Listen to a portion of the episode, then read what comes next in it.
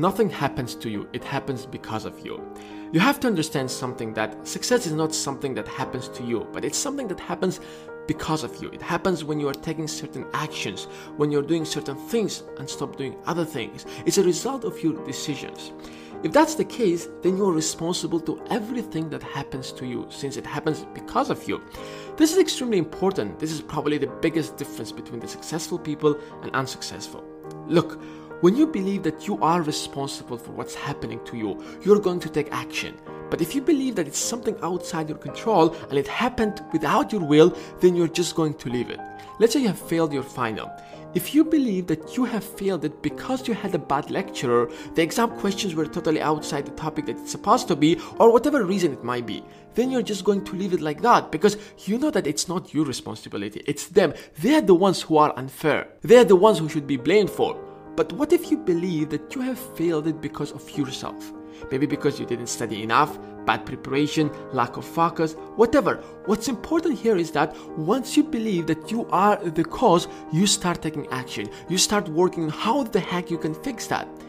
Even if it wasn't your fault, you got to believe that you are the reason. Let's say you have failed because of your lecturer. Your lecture was really unfair. Sitting and blaming her or him for being an asshole won't solve your problem. But if you believe that he or she was unfair because of you, then you are going to take an action to sort it. What could you possibly do? How can you make her be fair? Is there any way to find a common language with her? You're going to start looking for solutions once you believe that you are the reason, that you are in control of the situation.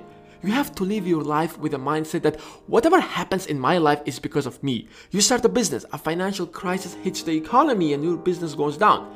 Believing that it's something that happened to you and outside your control, you won't do anything about it except blaming it.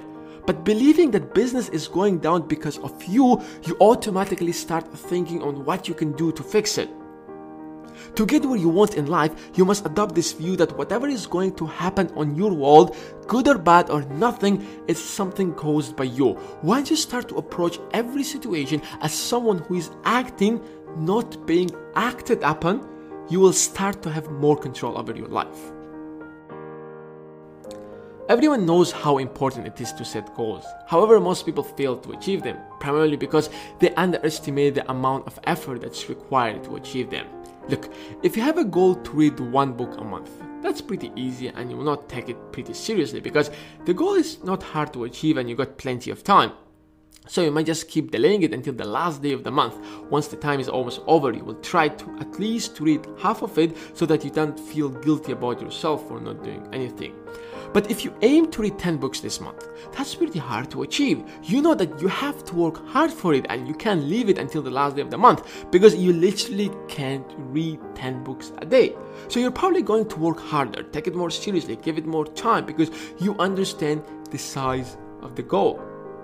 If that's the case with us that we put our limited effort in order to achieve something, why don't we set higher goals and achieve 80 or 90% of it? Isn't that better than if we set small goals that we know that not we are not going to achieve 100%? I now realize that in my college. If I set a goal to get A for this subject, I would put enough effort just to get around 80% for my final assignment so that I can score A. But what will happen is that at the end of the day, I will end up with B or B+. plus. The same thing goes with those who fail. If you just pay attention, those who fail, they always aim just to get that 50% so that they can just pass that subject. But what will happen is that they will get a little bit below the target goal, which is maybe 40 or 45%, and that's why they fail. So the way I always get A is to focus to get 100%. That's pretty hard goal to achieve, and I know that I need to really study hard for it. And if I don't study hard enough, I will end up with something around 90% and I would get A. And some of my friends sometimes tell me that why the heck you want to get 100% if you are going to get the same grade as the one who is going to get 80%, which is A. And this is the reason because we most of the times underestimate the amount of effort that's required to achieve a certain goal.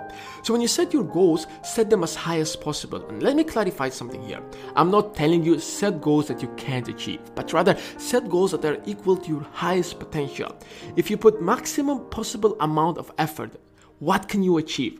How many books you can read a month if you put all the time and energy that you could possibly have.